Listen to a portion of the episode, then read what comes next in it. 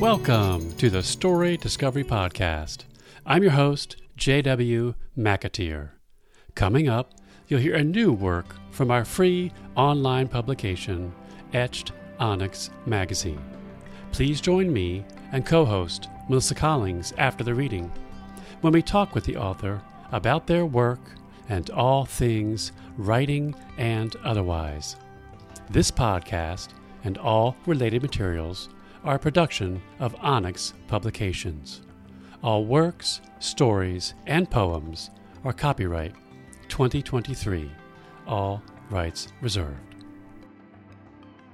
On today's show, we have poetry selections written by Susanna DeBaca and narrated by J.W. McAteer. Settle in and enjoy.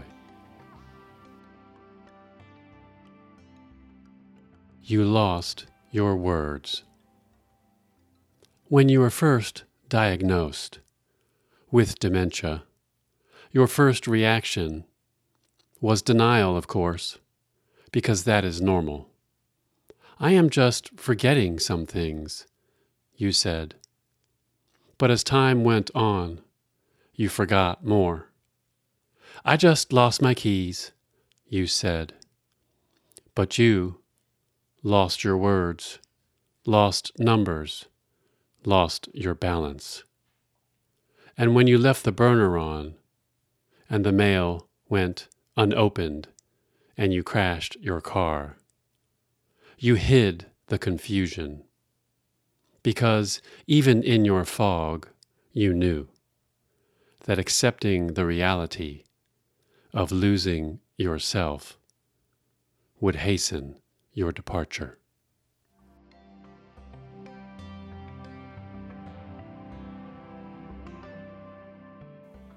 White water. When you were first diagnosed, we were all so shocked. Stage four, you told us, but you smiled brightly and vowed to live every day of your life, whatever that meant and the ideas flowed out of you like a raging river, as if your creative force was white water and you were launching yourself towards a dam, trying to release all the words, all the visions from your mind, as if you were racing against dusk spewing sentences and images onto paper, leaving a mark behind. And when you died, your daughter asked for the magazines with the stories you wrote, so she could hold them in her hands and read them in the light one more time.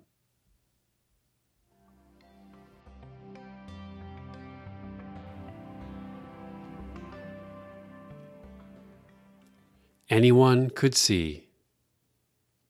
When you were first diagnosed, we thought you had time, as if a sundial controlled your life. I feel fine, you said, but anyone could see that the shadow had been cast.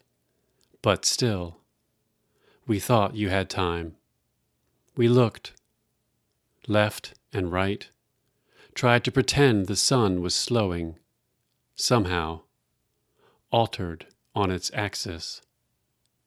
When we asked you how you were feeling, you said, I feel fine.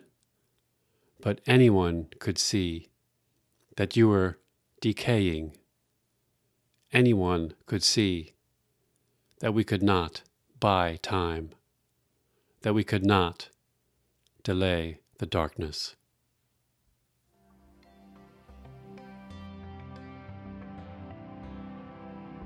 Time to put your affairs in order. When we learned of your diagnosis, we said, That is impossible. You are too young to die.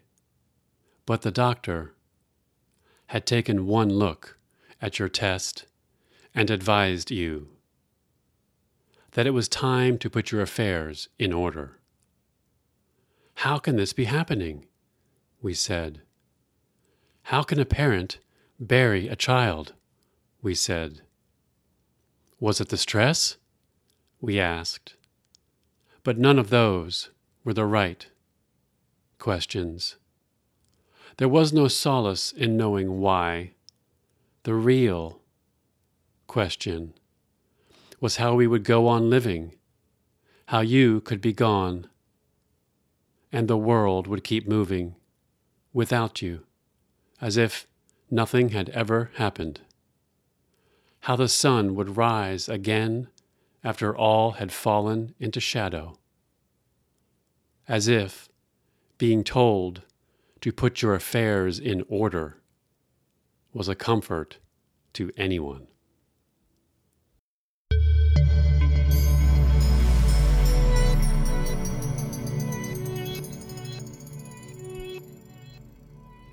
You've just listened to a selection of poems by Suzanna de Baca. Welcome to the post story portion of the podcast. I'm your co host, Melissa Collings, joined, per usual, by the benevolent J.W. McAteer. You're cracking me up with these. Okay. That's Hello. my favorite. okay. Today we have Suzanna on the show, here to talk about her poetry, the ones that you just heard, and her life as a writer, and so much more. Welcome, Suzanna. Well, thank you. It's nice to be on your show. Well, Great we to have you. Yes, we're excited that you're here. Suzanna is an award winning CEO of a media and communications company, but is also a writer, artist, and works in several different formats. She is passionate about exploring change, transformation, and life in the heartland. So let's find out more. Who is Susanna Debaca? Well, it's wonderful to be here, and I can tell you just a, a little bit. Um, I, as you mentioned, I do a lot of different things. My yes. my day job is running a publishing company, uh, which has a business journal and city and regional magazine. So I get a little business and culture, um, but I am absolutely uh, in love with poetry and fiction, and so I spend a lot of the rest of my time reading other kinds of, of work uh, as well as, as doing art. Uh, and I live in the Midwest. I was born in a tiny town called Huxley, Iowa.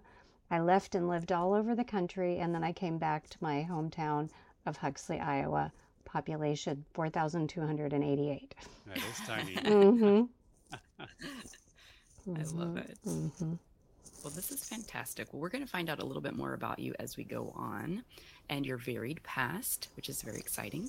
But let's talk about these poems. And I don't know about you guys, but I love going through them one by one. So if we could just start at the beginning, you lost your words, and talk about, well, if you have anything to say about the po- poetry collection in general, you know, kind of the background of why you felt compelled to write these, if you felt compelled to write them. Mm-hmm and subject matter, and then we can kind of go a little bit by little bit. Mm-hmm. Well, I I wrote these at different times. They each one has has to do with loss, uh, yes. loss and grief of different types, and they're all about different people. Um, but I put them together in a collection and submitted them to you two days after my best friend was diagnosed with inoperable cancer, and mm. loss was very much on my mind. That gives me chills. Yes, and so it also was just, it was very meaningful to have them accepted.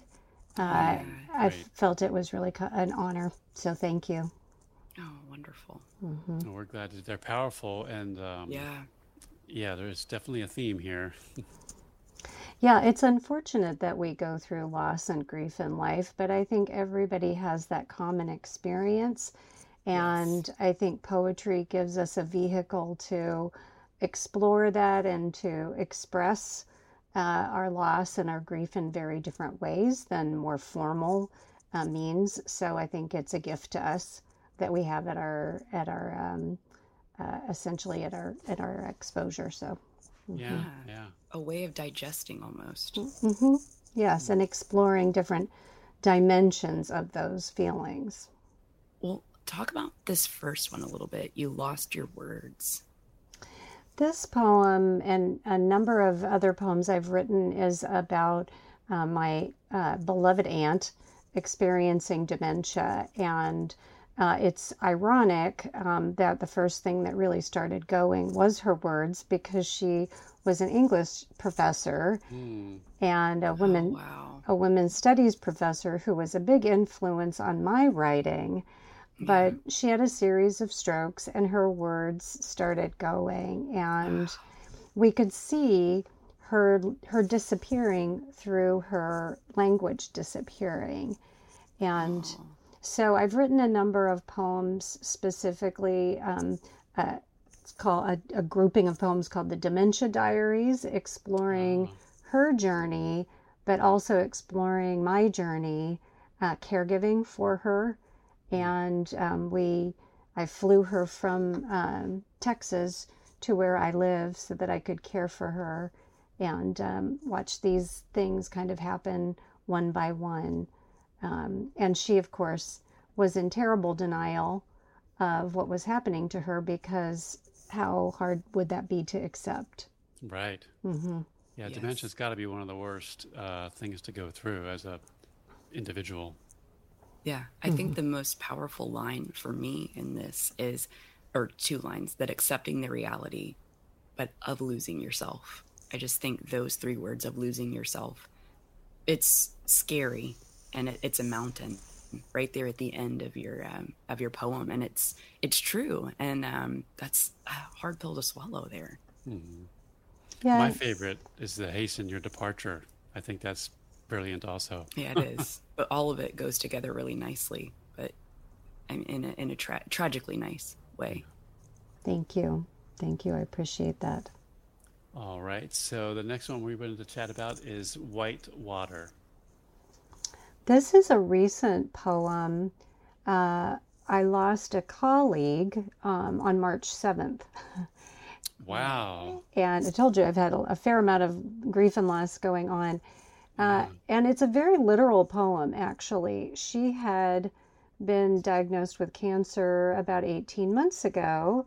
And we, so we all knew at some point that she probably wouldn't make it. It was very serious. She'd had mm had chemo, um, but she died very suddenly. Um, and the whole time she was a writer and she kept coming to work. She was so engaged. She had, it was truly like she was on fire. Yeah. That, that were that writing stories of what was happening in our community. You know, she edited a magazine we have called Inclusion, um, Home Design Awards, just ideas. Wow. And mm. her daughter later even told us that when right before she died, she took her computer to the hospital thinking, oh, I'll just finish this story. Right. Oh my goodness. Wow. Which was painful, but it also it also showed the power of of writing and how it creates meaning in people's lives no matter what it was.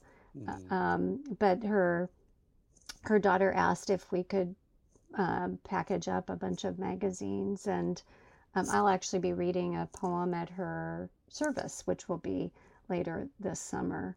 Um, mm. But that this poem was specifically thinking about this friend Beth, uh, but also thinking about um, that that what if we have a diagnosis, what keeps us moving or inspired as we're going through that process. Right. Mm-hmm. Wow. Mm-hmm. I'm also hit by one of the last lines of this one too. Holding these poems, holding this in her hand, and then reading them in the light one more time. I think that bringing that into the light, it's like it's lit that a piece of her is living again. That's how I see it when I look at it, because you know, light illuminates, and that um, it just brought all kinds of visuals for me for that bring to life that paper again and, and her in, in the atmosphere. Um, I don't know how you meant it to be, but that's what it was for me. And so that was a powerful image to end on again. Mm-hmm. Yeah.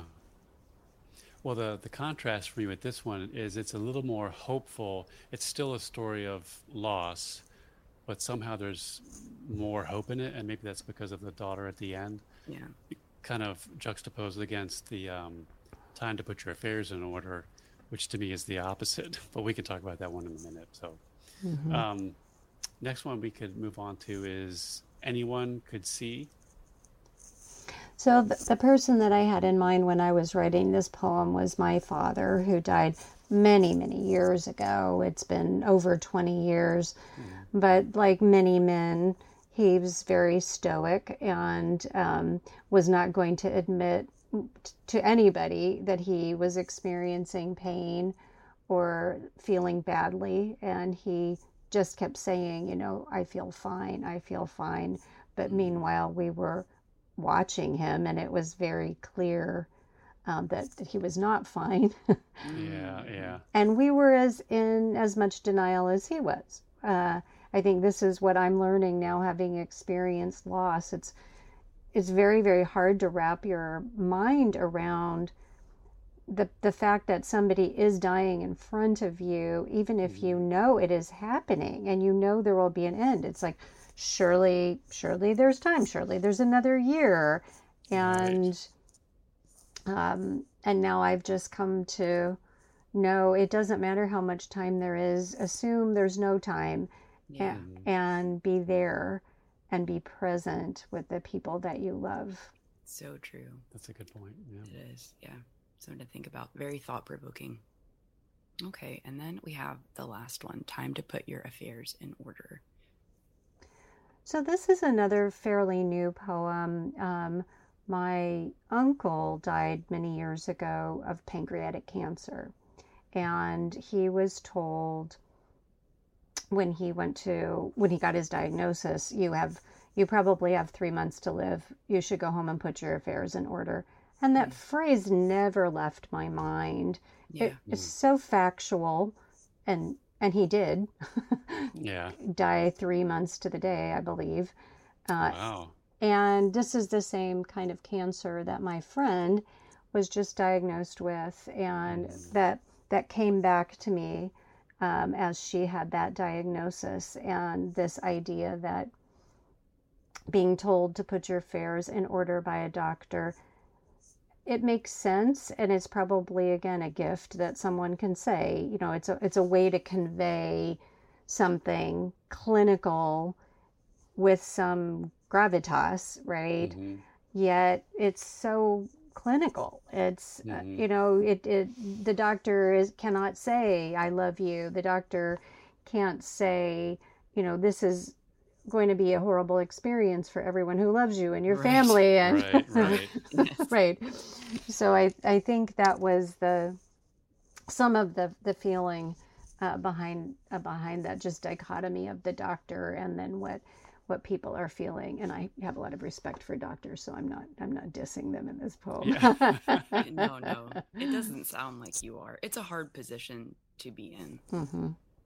um, to to tell somebody that but it's much much more difficult to be the one receiving the news well and i think the other feeling behind this poem is that it, the person who is being diagnosed is being told to put their affairs in order but what about the people who remain? What is, mm-hmm. what is our work in yeah. in putting our own affairs in order? You can't be logical about about there's no checklist particularly of how you act when you're losing somebody that that you love. Right. Mm-hmm. Yeah, well, it does to me bring up a, a weakness in our system of um, end of life, how as a society we just don't know how to do it. I mean, even from the doctor, not even really. I mean, that maybe that was appropriate. I, I did read this as a little bit of a slam, not necessarily on the individual doctor, but on the system mm-hmm. of mm-hmm. someone's going through a, a big reveal and discovery on their part, and the best we can say is, you know, get yourself together, kind of thing, instead of here's like a path to go down or like some emotional support. Anyway, I don't know. That's why this one was particularly powerful for me. That's a good point.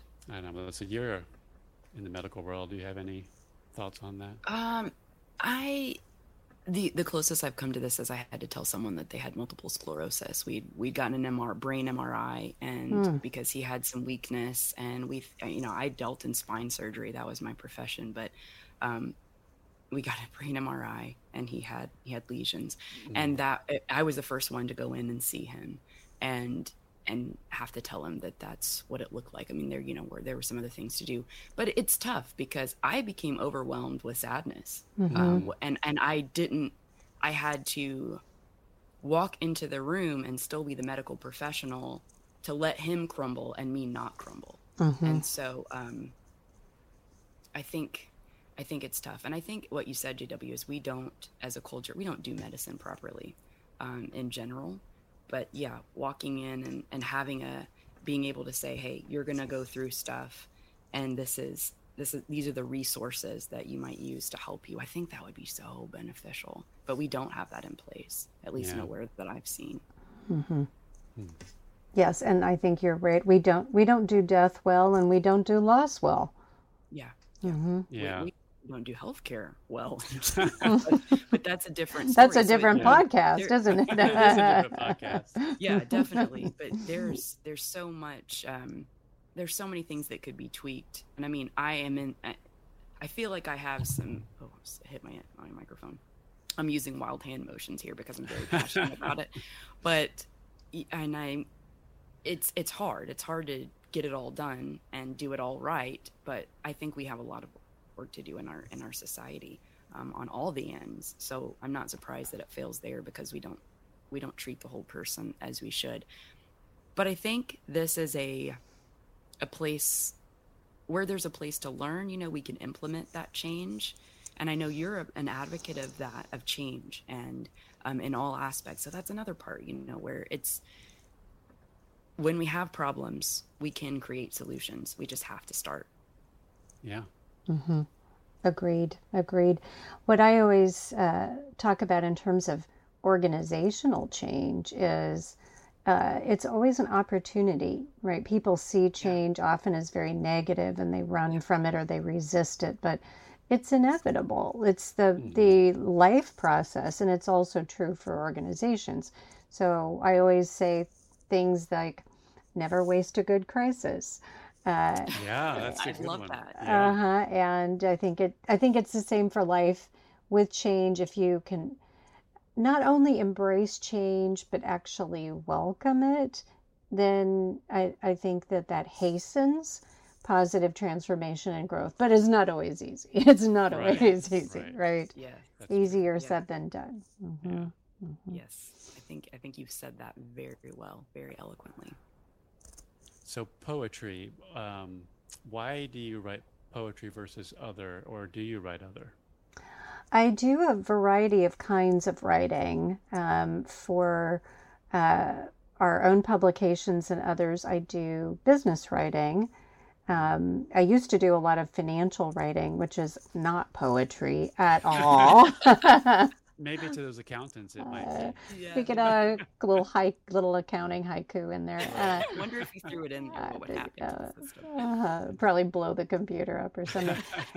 but but now I mostly write. My business writing now is focused on leadership and culture. So I do more opinion writing and uh, that also very much centers on change transformation finding meaning and purpose in life, inclusion.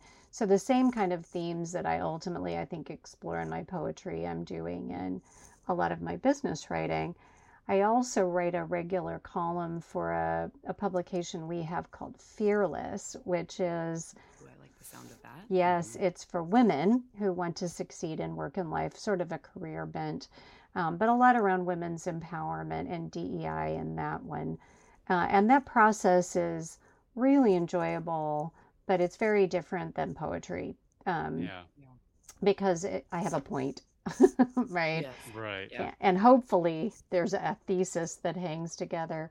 Whereas with poetry, there may be a point, but you're really trying not to be so obvious about it. Right. You know? Yes. Mm-hmm. You wanted that point to be felt emotionally, I guess, maybe not um, on the right side of the brain, or is it the left side of the brain? I don't know. Well, but not an essay format or something, Yes, right? right, With right. yes, Right. exactly, with my sources listed Oh, and all of those, those kind That's a of good one. We should. I just gave you an idea for a poetry. Should be just like a poem of all sources or something. I don't know. That, could That would be hysterical. That would be Um, pretty cool, wouldn't it? hmm yes. So okay, but DEI. Actually, that is, is a, that's a cool idea. Now that I'm Don't steal thinking it. about it. okay, Huh? Well, okay, the- in the the- universe. The three of with- us are going to race Yeah. for the source poem. Yeah. Yeah. Maybe it's a prompt. It's a prompt. I see that now. Okay. you go. Mhm. Yes. Or Mhm. maybe, Um, yeah, so nobody steals your idea too. You can just cut this part out of the show. Mhm. right. So I can write it. I mean, you can write it. Uh-huh. So DEI, I I think I know what that means, but just for our listening audience, is that diversity? Diversity, equity, and inclusion. Now, I think a lot of organizations use that acronym. Uh, and, you know, when I started in business, we didn't use that acronym. We didn't even really talk about it. But I'm a mixed race Latina. And so I've been very involved in either being the only female and Latina in, in the room or Yeah. really trying to advocate for a culture of inclusion both in society and at work. And now it's you know i'm i'm happy to see that that tide uh, and the momentum is rising in terms of uh, this really being a public conversation. We have a long long way to go. Um, but i i certainly like writing about that in all aspects of my my life and, and in my my job we also do um, products around inclusion so that's yeah hmm Very neat. Fascinating. I love that. I think that's so important. I my characters are all mixed race as well, um, and so that's that's important to me. And it's, I mean, you know, I want to say that it's timely, but it's it's always been right. Mhm. There it's are al- always been, uh-huh. Um, but now it's just people are more aware and trying to be more um, aware and inclusive. At least you know we're like you said, we have a long way to go Mhm. but how does that how is that reflected in your business writing that that seems very apparent of you know getting to a point and how you would include that in your business and, and that's so admirable and fantastic how does that look in your poetry or your fiction writing how does that translate because it seems like kind of the business side can influence the poet poetic Mhm. side but maybe not quite vice versa Well, with the business writing, I can be very overt. I can call it what it is, and I can talk Yeah. about the feeling that um, someone has or their policies. But in poetry, I think it's very personal um, about a feeling of belonging, and which is not something I always have had.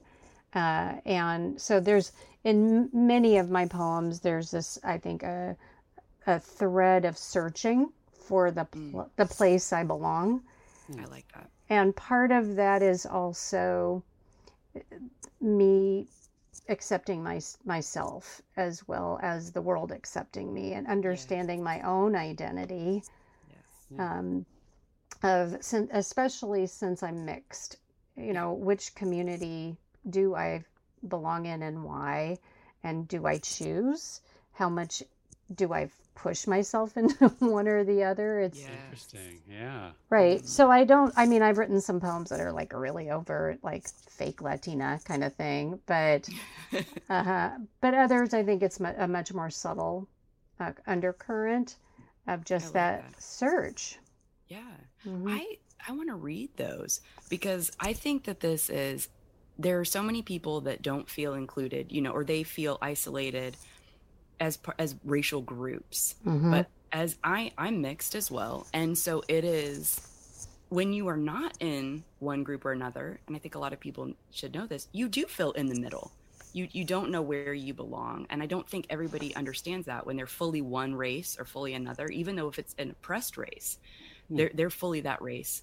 Um, when you're in the middle, nobody knows what to do with you, and that makes you feel really isolated. And that's in within my books because it's in my past and in my history as well. So I love that, and I love that you are speaking about that because I think that's part of it as well for everybody to, to know different sides of who's in one group or another, but also who's in the middle. It's it's fascinating. So I'm really I want to read your poetry of what that looks like within poetry. It sounds Yeah, Sounds fantastic. I agree.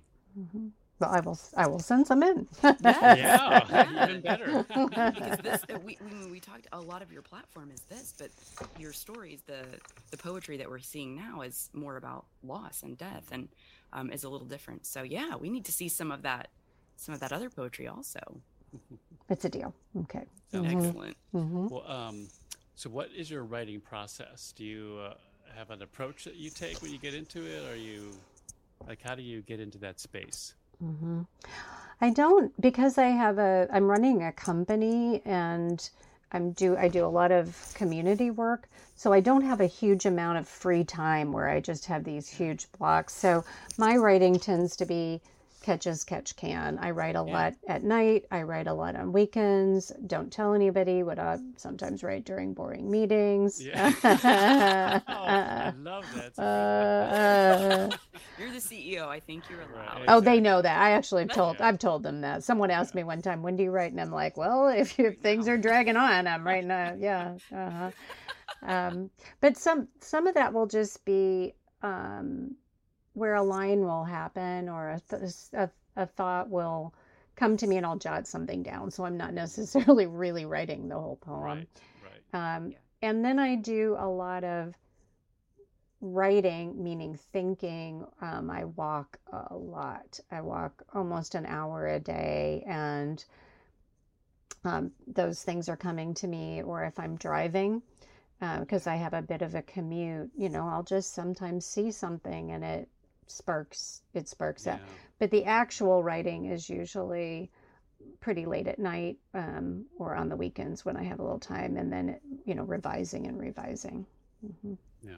Wow. do you make an effort to do it every day Lately, um, about two years ago, I I had been writing poetry my whole life and just putting it in a drawer. So I'm really new to publishing my own poetry. But I said, okay, it's time. This is ridiculous, Yeah, and I'm, uh, it's important to me. So I'm much more disciplined about it now.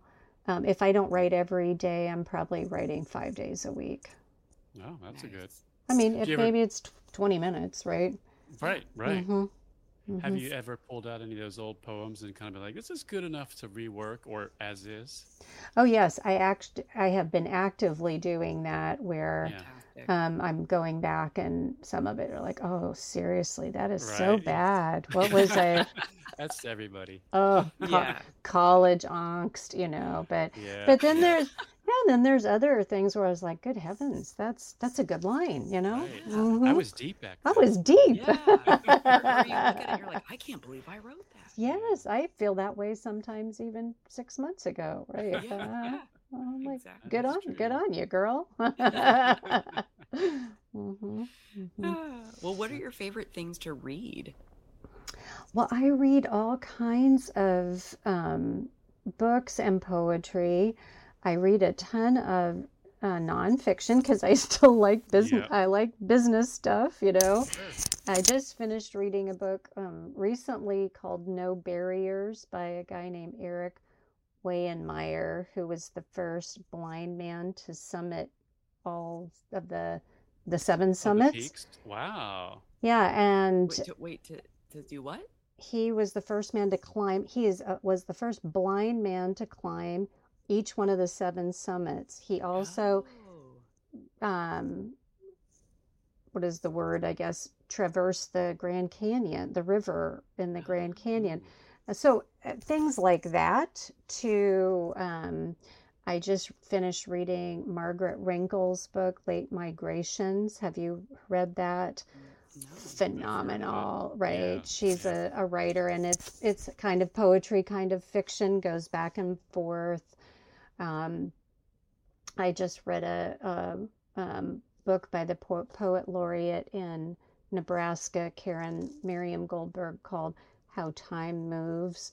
So i'm all over the place um, but now I'm, tr- I'm trying to read a lot more poetry but i really like reading um, fiction nonfiction and because I'm in the magazine and publication business too, I read a lot of publications. I read a lot of news publications and things like The Atlantic or The New Yorker essays. Yeah.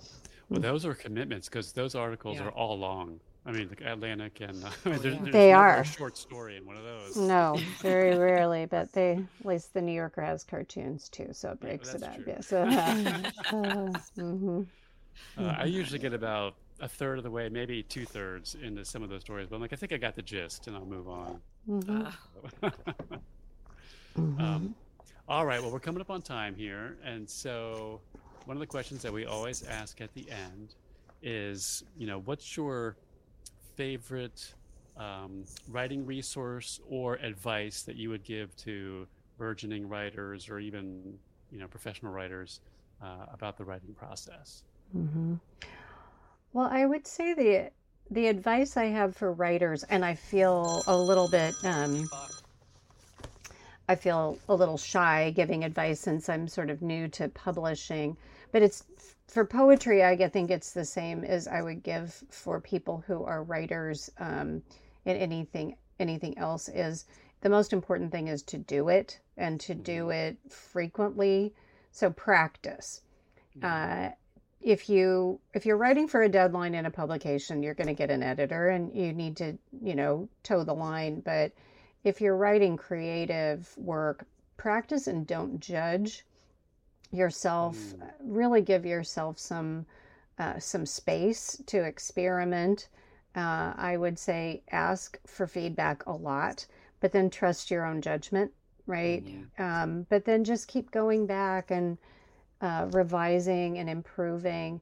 Try really hard not to worry about what other people say, um, because with with poetry, I I had a good friend who's a poet give me some advice last year. He said there's really no major rules for poetry if unless you're doing certain kinds. He said so. Right. So you can you can it's your poem, Mhm. Yeah. right? Yeah. And he said, So do what you like and then go back and ask yourself how you feel about it. So I would say to, to folks mostly sit down in the chair, pen in hand, mouse in hand, whatever it is, uh, and and just keep writing. Uh, Yeah. Yes. hmm Yeah. I think you're a testament because you're a very busy woman and yet you're still making time, even if it's a little bit, for your craft. Mhm. And and you're you're happy, you're successful at it because, you know, you're published now Yeah, in, in yeah. Onyx. So I mean that that is um that's a testament to to your piece of advice that it Yeah. works. Well, I so appreciate your uh, your actually featuring my poems and for for the reinforcement. It that I think is also hugely important to people is to get it out there and then see what kind of difference it makes to somebody Yeah. who's reading it. That's Yeah. that's a lot of where the joy is. For- And the Yeah. joy is in the sharing, right? Mhm. Yeah. Yeah. You write it in solitude and you put it out there for the world to do what they want, I guess. Yeah. Mhm. I like that. Mhm. Yes. Great. Well, Suzanna, thanks so much for coming on the show. It's been a lot of fun having you on, and we're so thankful you submitted your poetry to us, and we're really excited that we got an opportunity to read it and get it out there for other folks to hear it. Yeah. You really are an inspiration. So we really thank you for submitting and being a part of the show. Well, thank you. And thank you for everything you do. I know running a literary magazine is a lot of work and probably a labor of love. So that it is. keep doing it. it. It really does make a difference. Thank you. Thank you very much. Thank you very much for listening. We hope you enjoyed the show. If so, please do us a huge favor and give us a rating on your favorite podcast app. Also, be sure to tell your writer friends. Ratings and word of mouth are our best tools for expanding the reach of the magazine and podcast. The Story Discovery Podcast is a free, narrated podcast of works that appear in Etched Onyx magazine. Edited by J. W. McAteer, all stories and poems are available at onyxpublications.com. That's O N Y X publications.com. If you're feeling extra generous, you can support us at patreon.com slash onyxpublications or buymeacoffee.com slash onyxpublication with no S. As a nano publishing house, we are always looking for new works to showcase. If you'd like to submit a story or poems for consideration, please visit the submissions page on our website. In the meantime, keep reading and writing.